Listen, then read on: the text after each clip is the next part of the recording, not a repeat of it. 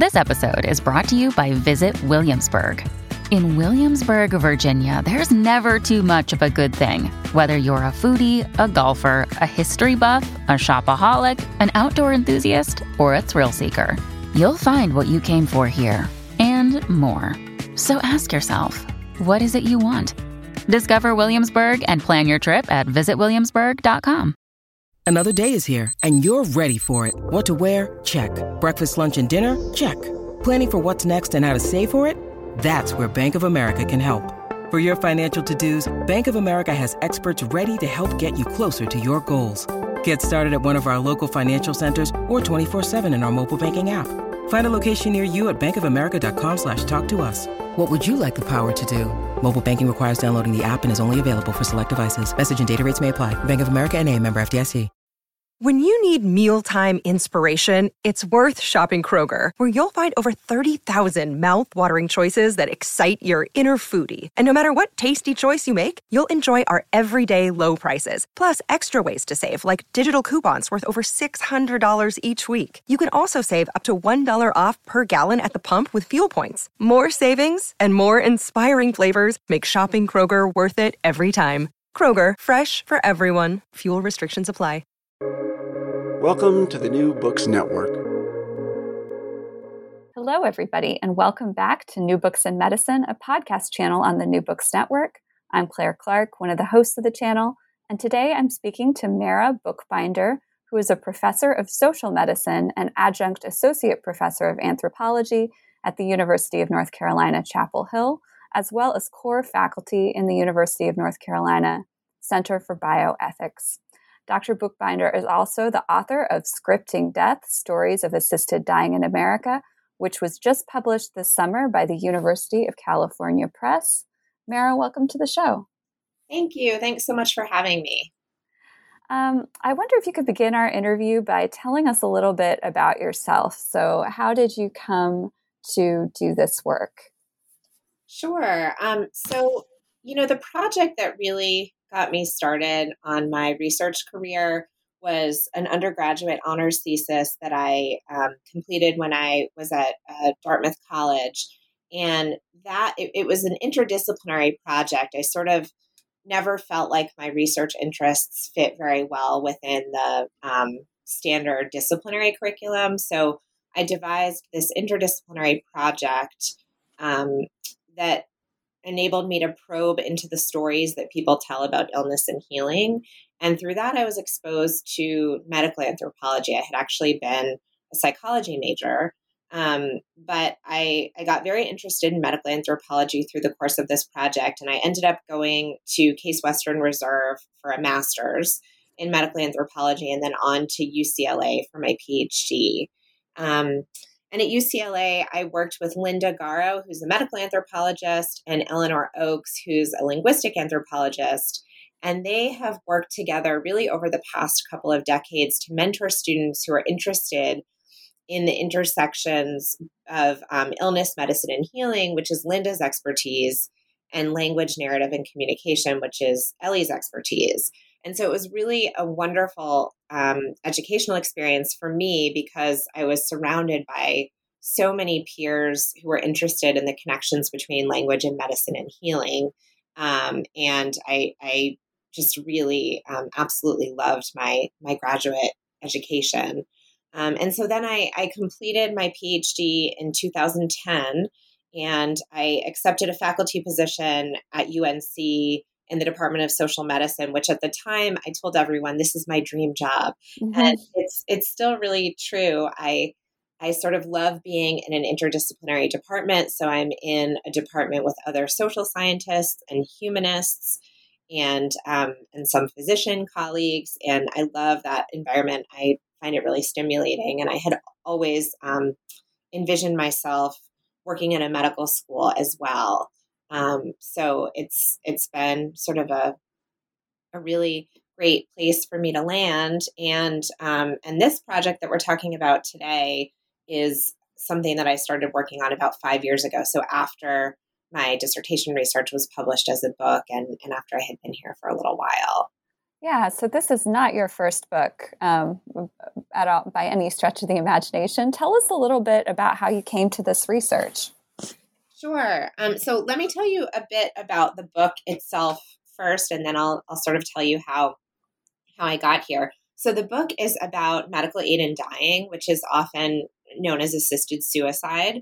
Um, and there's sort of a, a bit of a politics of language that underlies those choices of labels, but um, essentially, medical aid in dying permits a physician to prescribe a terminally ill patient a dose of lethal medication for the purpose of ending the patient's life.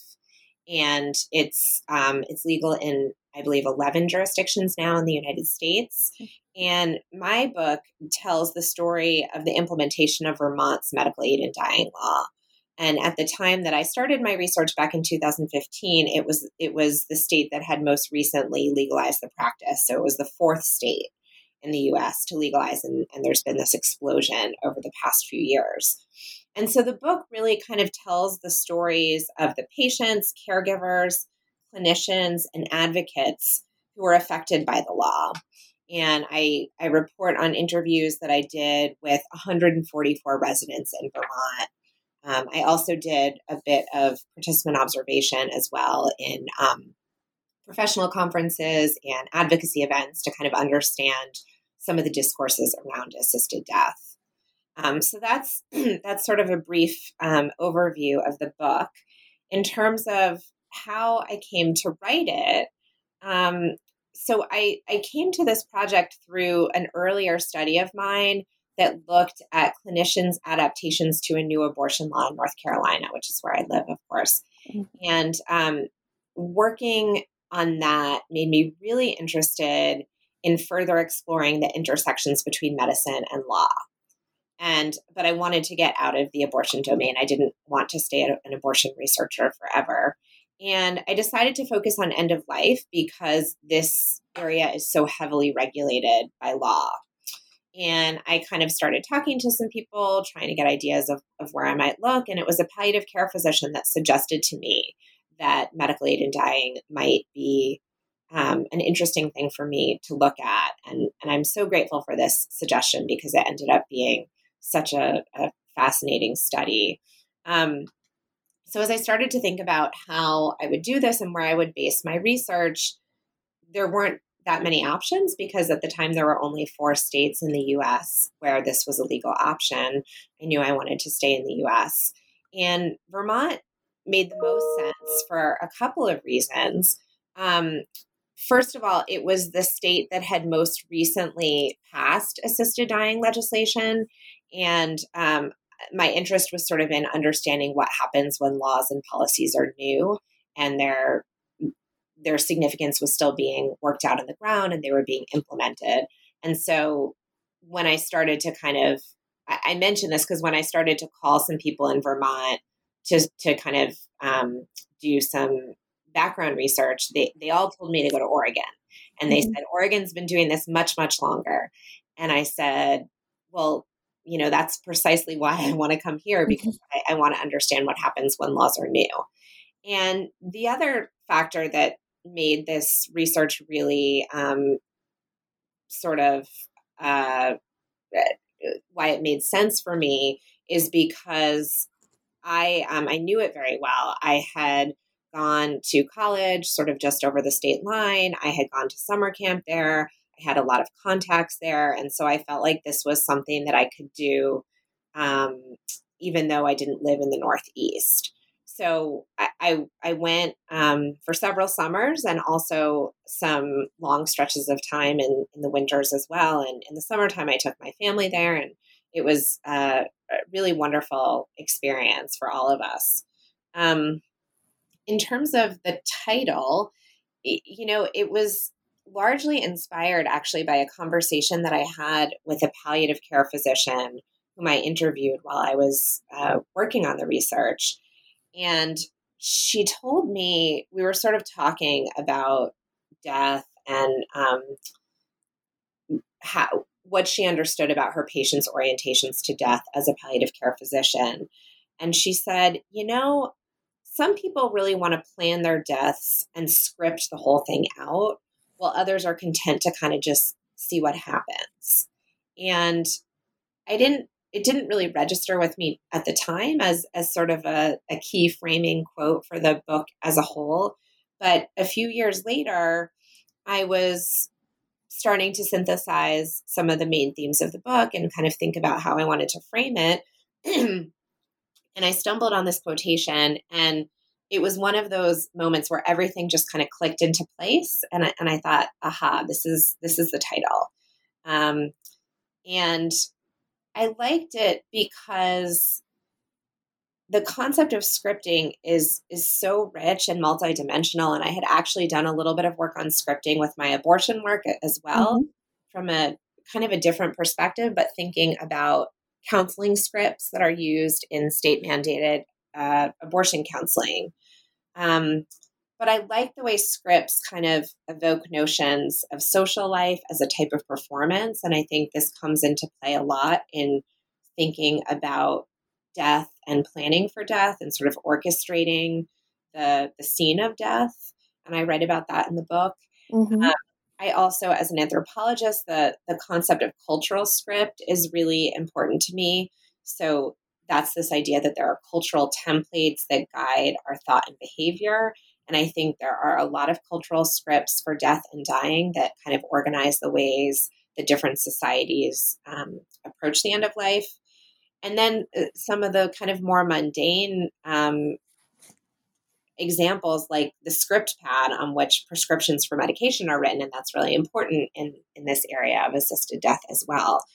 Um, so I think part of what I'm trying to evoke in the book is how scripting death affords a particular type of planning that um, that positions death not only as an anticipated event but also imbues it with certain aesthetic qualities and um, there's this way in which scripting death through medically aid in dying enables people to avoid some of the messiness of death Mm-hmm. Um, and so that's kind of what I am getting at when I talk about the aesthetics of death, the the sort of bodily decay and deterioration. And um, medical aid in dying affords a kind of death that is is very peaceful. It's it's relatively sanitized. Um, it enables people to sidestep some of those final stages of the natural dying process that can be quite messy. Um, and it turns out that I think this is what a lot of people are after when they when they seek a medically assisted death. So people coming to read this book might think, uh, is she is she pro medical aid in dying or is she anti medical aid in dying? Um, and you have a really fascinating discussion of of your methods in which you write about maintaining a this is a quote a methodological and analytical commitment to ambivalence um, can you tell our readers, our listeners, what that means? And then, uh, you know, how did you come to believe that ambivalence is preferable to neutrality in social science research? Right.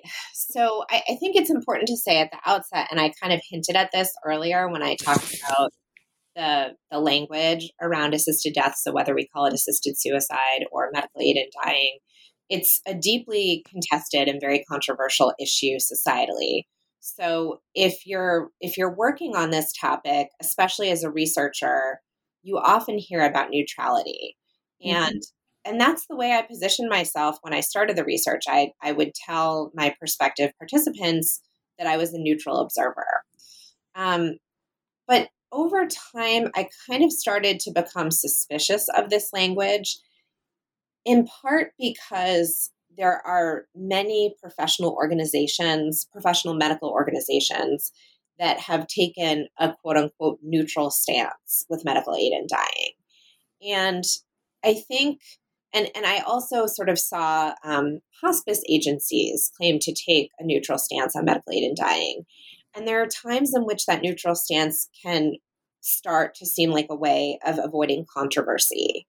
And um, avoid and sometimes when we're talking about clinical organizations um, kind of avoiding helping directing patients to the resources that that might answer their questions about medical aid in dying so i kind of started to see this neutrality at times as a cop out and as a way of kind of disengaging from this really complicated issue. So for me, ambivalence as an alternative to neutrality, it's less a reluctance to take a stance, which is what I see with neutrality, than it's an acknowledgement that your stance can shift over time. And this is really what happened with my own feelings about medical aid and dying over the course of my research. So it was very interesting. When I began this project, I kind of came into it feeling largely supportive of aid in dying, but from a pretty uninformed and naive viewpoint. But I, I just kind of, I think, approached it through the same lens that I had my abortion research, where I th- sort of felt like, well, I'm pro choice and, and clearly I'm in support of this practice. But my views were really challenged um, over the first summer of my field work, where I interviewed a lot of a- advocates on both sides of the issue. And I really found the opponents' arguments quite compelling because we talked a lot about how a lot of the cultural preoccupation with medical aid in dying was actually driven by a fear of death and and by a reluctance to get up close with death and um, that in many cases they would sort of explain to me the goals of medical aid in dying could be met in other ways and i found some of this discussion really persuasive um, now in my second summer of field work I spent a lot of time getting the stories of folks who had been through the process and interviewing their caregivers about what their deaths had been like. And that made me realize that medical aid in dying can, you know, make such an incredible positive difference in in some people's lives and and that many of their goals cannot be met through alternative means. And so my stance kind of swung back in the other direction. And ultimately, I I ended up in a place where I feel somewhat ambivalent. I I think this is a really great option for some people, and um, I'm happy that it exists. Um, but I'm kind of ambivalent about it as a as a policy intervention, um, particularly when we lack equitable access to palliative care in this country. And um, I think if we truly wanted to improve end of life care for for all Americans, this would not be the way to go because it's such a small number of, of people that end up accessing it. So so I have like some ambivalence there about the amount of attention that it takes up uh, or the amount of attention that it captivates as kind of a, a health policy issue because I think it can be distracting from from kind of more basic um, ways of improving end of life care. Um, so I guess to sum up, I sort of see ambivalence as this reflexive, ongoing, negotiated process of continually challenging your views. And for me, this was really essential to developing over time a nuanced perspective on an issue as complex as medical aid in dying. So, um, I'd like to talk a little bit about Vermont because the book really does a wonderful job of um, using sort of rich contextual analysis of, of Vermont and what you see unfolding on the ground there. And then these larger questions of, about end of life care, about assisted suicide, about euthanasia, about you know even what constitutes a good death. Um, so I wondered if you could talk just a little bit about um, in what ways did you find Vermont to be representative of larger national or international conversations, and in what ways was it really a unique case study? Sure. Um, you know, Vermont, it, it's very interesting. Um, it was the first state to legalize medical aid in dying through a legislative pathway um, rather than the courts or ballot initiative. And so from the very beginning, um, it, it, there was something kind of unique about it, and um, that was sort of subsequently California used the legislative pathway, and, and that's no longer been the case. But um, for for national advocates for assisted death, there was a lot of attention on Vermont early on, and um, it it's there was sort of kind of an interesting history through which the law was passed. It really was the result of a homegrown um, advocacy campaign. There there was basically a group of wealthy retirees that got together and they wanted to have this option for themselves and they formed an advocacy group and they were able to get the law passed. Um, it, it, took 12 years. Um, but it, it was a really kind of incredible journey and there was some involvement toward the end from some of the larger national advocacy groups like compassion and choices and um, the Death with Dignity National Center, but but that was really kind of at the end. Um, so it, it, was a homegrown effort, and um, I think Vermonters are proud of this, and they see this outcome in some ways as um, attributed to kind of this do-it-yourself Yankee mentality of, um, of of Vermonters, and so it can raise questions about how representative is the Vermont case and I've certainly had that question posed to me again and again as I talk about this research. Um, I think, you know, in terms of other states in the US where we have medical aid in dying statutes, um, historically, they have been largely white, more secular, more progressive, and often with a libertarian streak. Um, all of these attributes are true of Vermont. They may not be especially representative of the US as a whole. I think that's part of why there's been a lot of interest in seeing what happens in California because it's such a, a large and diverse state and sort of seeing which um, which populations utilize their their um, aid in dying law can be interesting for kind of thinking about um, preferences on a preferences for aid in dying on a much larger scale. Um, so I think you know there there are ways in which maybe Vermont is a little bit idiosyncratic, but I really feel that the underlying values that are driving assisted death and that are driving these movements, which um, I think really have to do with a desire for autonomy and control over one's death.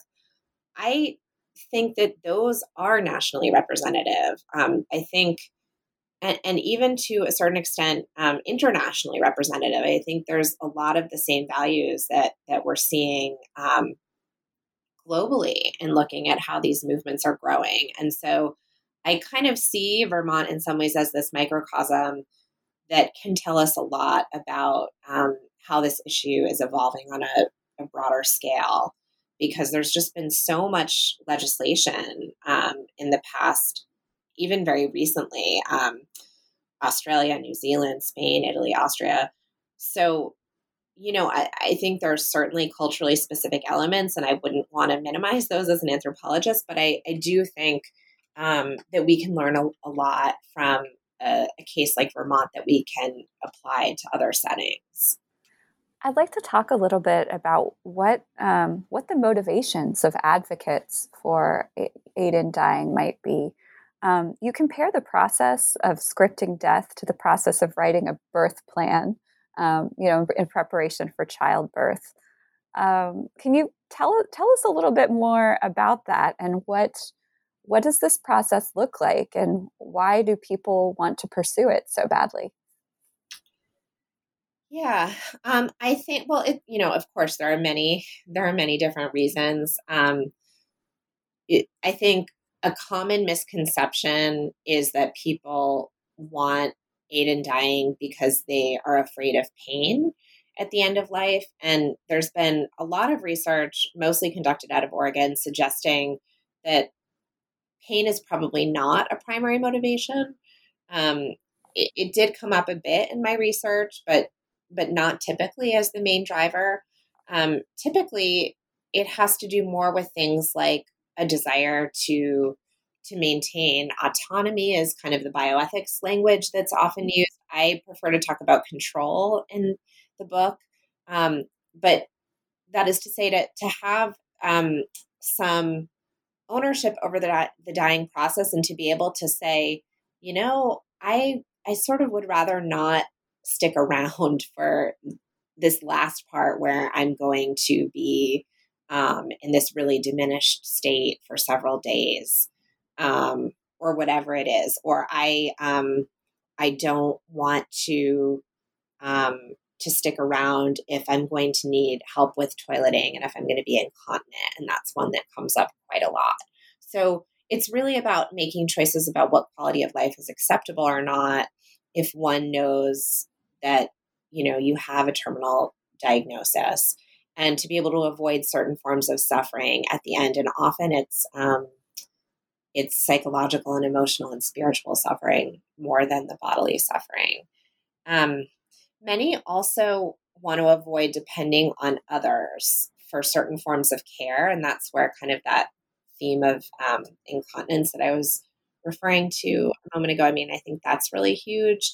They they don't want to be a burden on their families in in various ways um, and that motive is a bit more complicated because it is something i think that is often silenced um, when uh, particularly in the advocacy discourses because it's it's kind of problematic to say well i i want to die because i don't want to burden my family because that can start to raise concerns about um, whether the choice is voluntary and whether um, we might want to worry about coercion.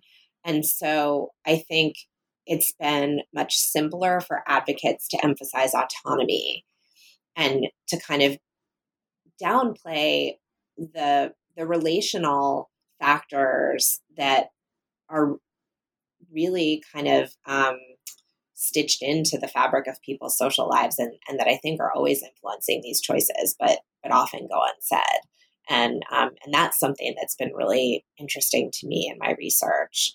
Um, so in terms of what what the death plan looks like and how it compares to a birth plan, I mean honestly, I think sometimes they're not all that different from a birth plan. I think people are talking about um, when they want to die, which I guess is is less of a choice when it comes to a birth plan, but um, who they want there, what they want the room to be like, who they want by their side, what kind of an atmosphere they want, what kind of music, um, prayers, you know, all these things. Some people want a kind of a party.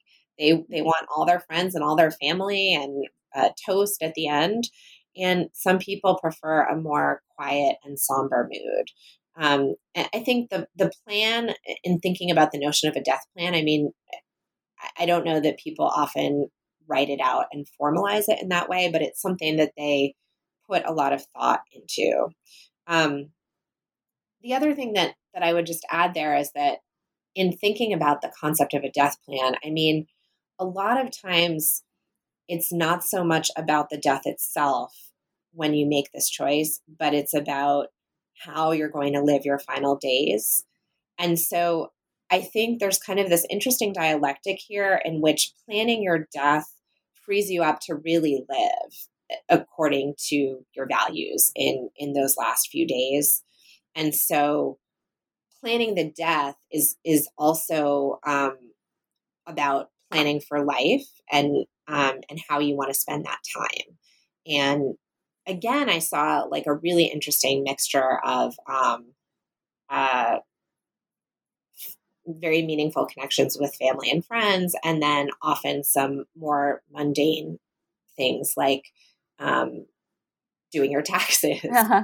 uh, filling out paperwork, that sort of thing, signing over the the deed to your car. Um, and and it's really interesting to see how those come together in these final moments.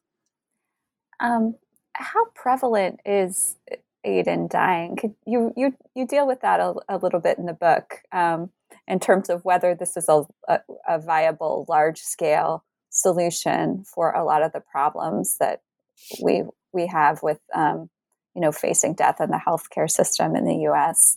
Um, how many do you know? How many people have pursued it in Vermont since since since 2014, 2015?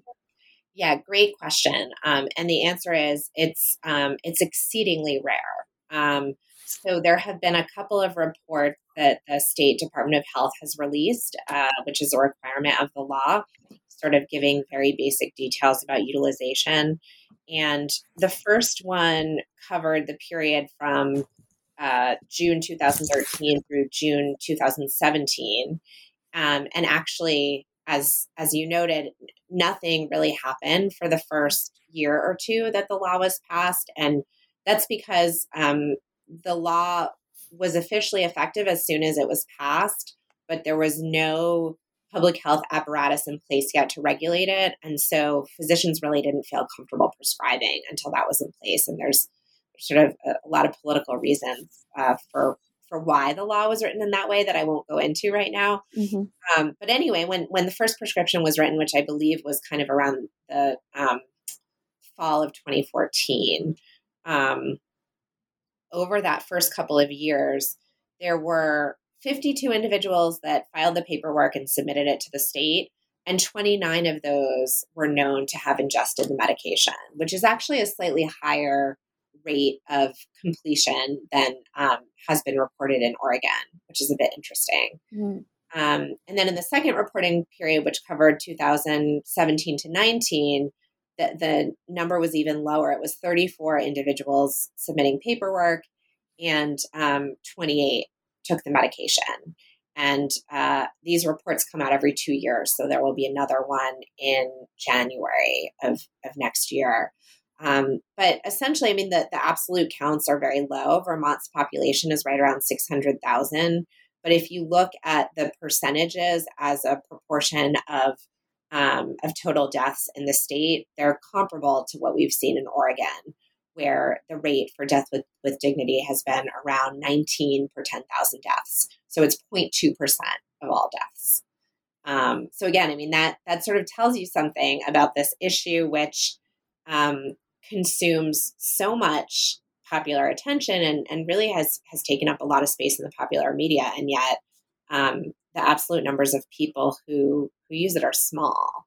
Now i would argue that the impact is is larger than those numbers because i think that it puts certain conversations on the table about death and dying and planning for death that wouldn't be there otherwise. So um, so i still think it's a really important issue and that even if people don't pursue it it um, it has an impact on kind of the broader cultural conversation about death and dying. But I, I do think it's important to acknowledge that this is a very small number of people. I'd like to talk a little bit about physicians' responsibility and some of the controversy around uh, how they, you know, uh, how they should be involved in broaching these conversations. So you, you point out, and we know that physicians are reticent to even bring up the subject of palliative care or hospice care. Um, but in Vermont, there is this very sort of heated debate about whether physicians should be responsible for offering aid in dying. And you compare it to debates around abortion or gun safety, where different states are kind of regulating what physicians can or cannot say about these charged topics. I wondered if you could talk a little bit about that. Sure. I mean, death it's a taboo subject in the United States to begin with. I think um, I think we all know that, and physicians really aren't trained very well to talk about death and dying. They're socialized to cure illness. I have been teaching a class to second year medical students for the past uh, five or six years, um, really delving into to some of the cultural issues surrounding death and dying and the feedback that I get from this course is so positive because they they say, you know, this is really not something that we have many spaces in our curriculum to address. So I think there's a kind of a, a significant barrier to entry to begin with to even bring up the subject of death.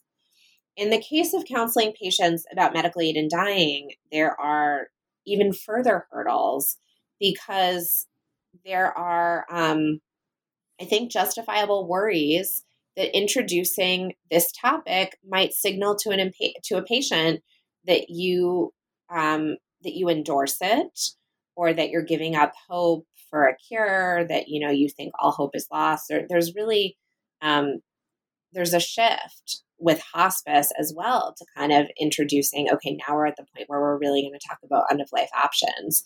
And for an issue that is um, kind of politically and morally contested if you don't it, it, if this does not align with the patient's values you may risk harm to the relationship if you bring it up. And and the patient might feel that um, that you're endorsing this and that might be problematic. So so it's a very risky conversation.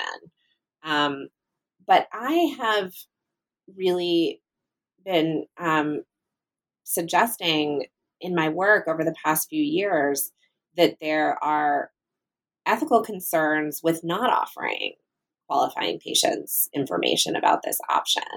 Um, and you know, interestingly, Claire, you said that in your the way you framed the question that there's been heated debate um, in Vermont about whether or not uh, physicians should should kind of counsel patients about this. And it's partially true because there was a lawsuit um, in 2016 17 um, that that addressed this issue of whether or not physicians had a duty to inform. But and the suit was eventually dismissed but there really actually hasn't been heated debate nationally about this issue which has surprised me. And a lot of physicians have taken it at, for granted that one should never introduce this topic and one should always wait for a patient to introduce it first. And the problem with that, that I have been arguing, is that then only patients who already know about it will have access to it.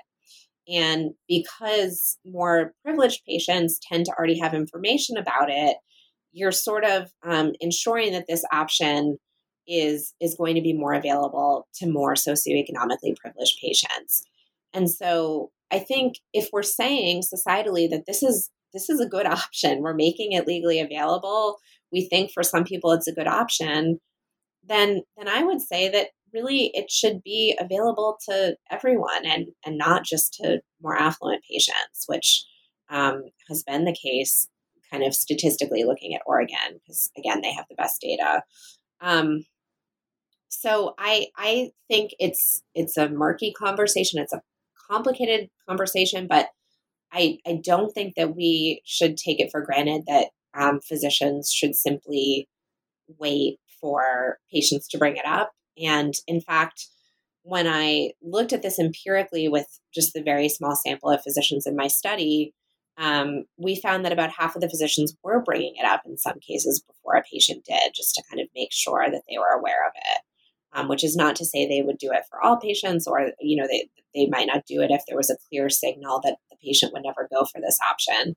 But but sometimes they they were kind of making their their patients aware. Um, in terms of sort of how this compares to to talking about abortion or gun safety, I mean, yes, I so I've done a lot of work on abortion, and so I'm I'm very interested in the way that um, the state mandates speech around these controversial topics. I think that may be part of what is going on um, with medical aid in dying, that there may be a political concern about, um, uh, you know, a physician's political agenda getting in the way of these end of life conversations.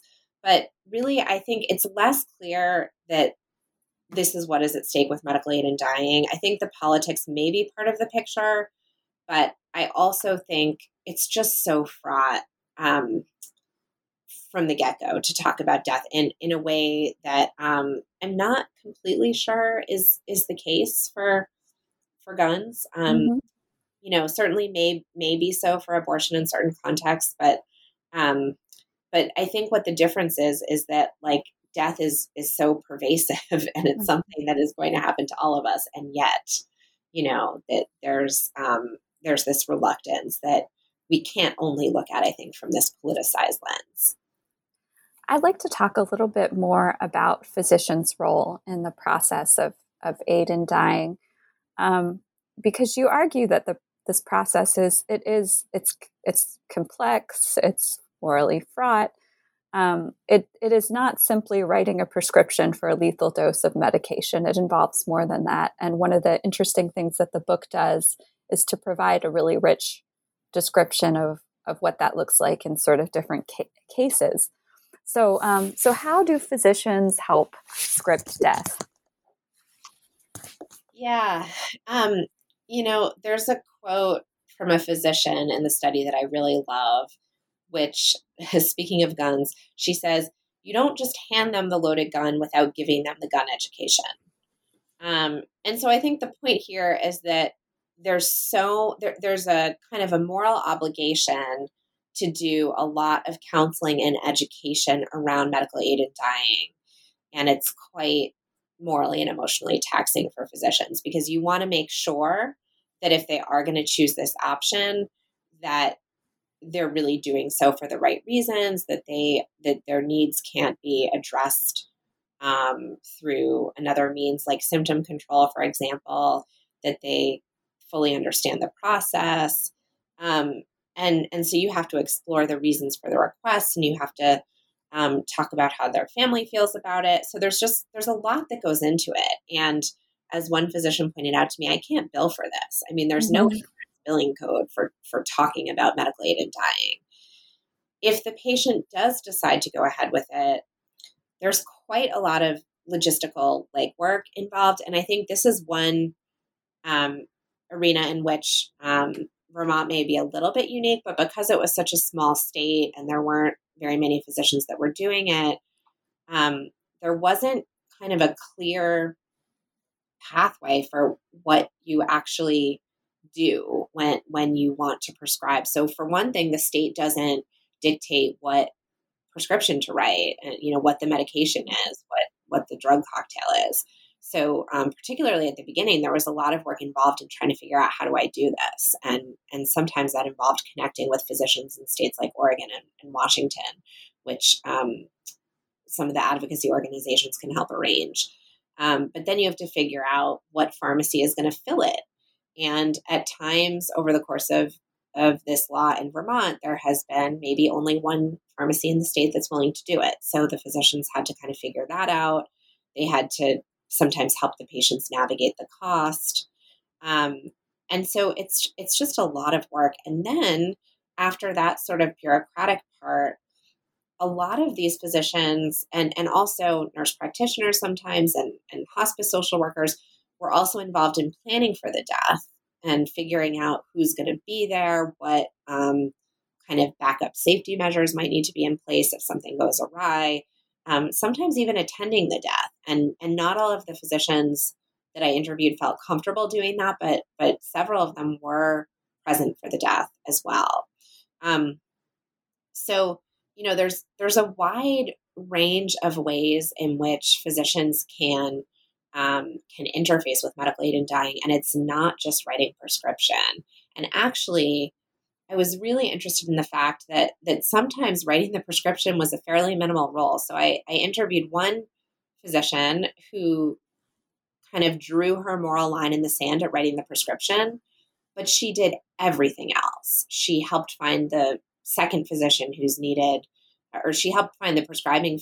She helped find the prescribing physician, and then she agreed to serve as the second certifying um, physician, which is a legal requirement of the law. She helped figure out the medication, the pharmacy. She um, helped plan for the death. So she was extremely involved, um, and yet didn't feel comfortable writing the actual prescription. Um, and I just I found that really telling because I think a lot of times the ways this is characterized in in the media and also in some of the scholarly literature puts the emphasis purely on the prescription. I'd like to end by talking a little bit about systemic issues. So we already, um, you mentioned that it, it's a relatively small percentage of the of population that pursues aid in dying, and that the people who do tend to be pretty well educated and and pretty privileged. Um, tell us a little bit about how attention to aid in dying both exposes and obscures flaws in the healthcare system, particularly around end of life care in America. Yeah. So, one of the biggest findings and takeaway messages of my research was that access to aid in dying is um, is is uneven, and um, a lot of patients encounter barriers, and um, that's not surprising, I guess, as someone who has been studying U.S. healthcare for a long time, because we we see these issues cropping up in um, all domains of healthcare.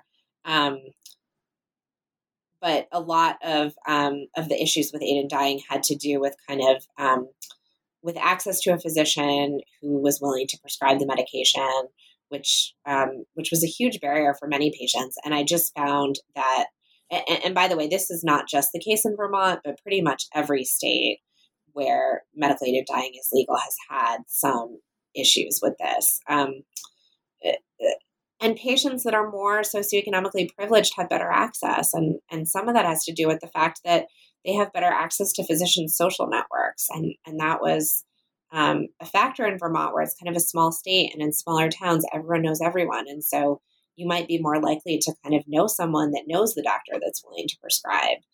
Um, there are some issues with cost as well. Um, you have to be able to pay for the medication, and um, some insurance companies cover it, but not all of them do.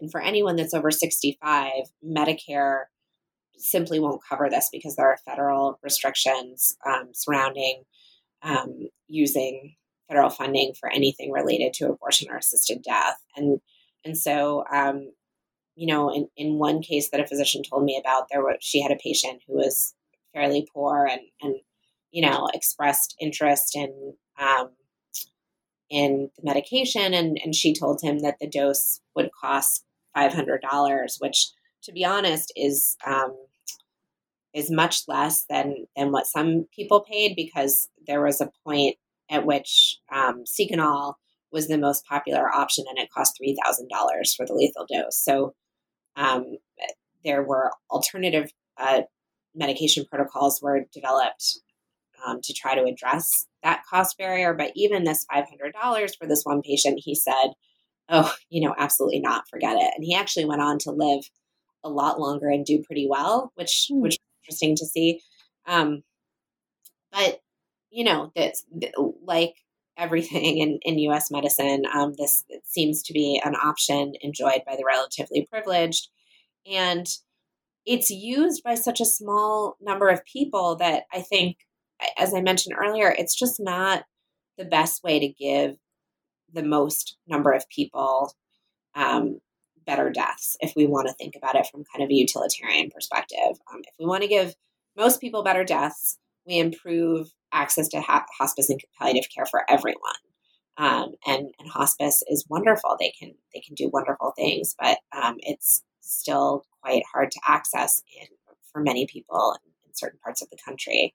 Um, and I think that the advocacy attention that is devoted to medical aid in dying can be distracting. It can um, distract attention and also money, lobbying dollars from other kinds of policy changes that would improve end of life care more generally. Um, and so I think that's sort of the way in which it can obscure some of these flaws in the healthcare system if, if we put too much attention on it. Well, Mara, we have taken up a lot of your time, and uh, we've come to the traditional final question, which is what are you working on next? Um, so, I have been spending the past six or so months on a study um, that that was influenced by the pandemic because everyone's mm-hmm. work is influenced by the pandemic these days. Um, but I have been looking at physicians' experiences providing frontline care for patients hospitalized with COVID nineteen and uh, we're we've just wrapped up 78 interviews with physicians in um, New York City and New Orleans from specialties like uh, critical care pulmonology and emergency medicine and some hospitalists, sort of looking at the challenges that they've encountered during the pandemic. So it, it's somewhat of a new direction for me because I've been thinking a lot about the profession of medicine and there's a crisis of burnout that mm-hmm. really um, motivated the, the framing of this research, and that has been such a challenge for physicians throughout COVID. Um, but but there are certain threads that I'm pulling through because we're talking quite a bit about both physicians' moral experience and um, physicians' experience caring physicians' experiences caring for dying patients and the their confrontation with the sheer magnitude of death that they are facing has been a really profound theme in the interviews that we've done so far. So we're we're sort of at the phase of just finishing up the interviews, and I'm really looking forward to diving into the analysis in the coming months. Well, Mara, that sounds like really important work. Um, do you think it'll be a book? I don't know. I don't know. I'm I I'm still kind of trying to wrap my head around all the different um, articles that need to be written um, in the short term. I'm sh- well. I'm sure it'll. It, I I look forward to reading the results in whatever form, and wanted to um, thank you again for coming on the show today. Thank you, Claire.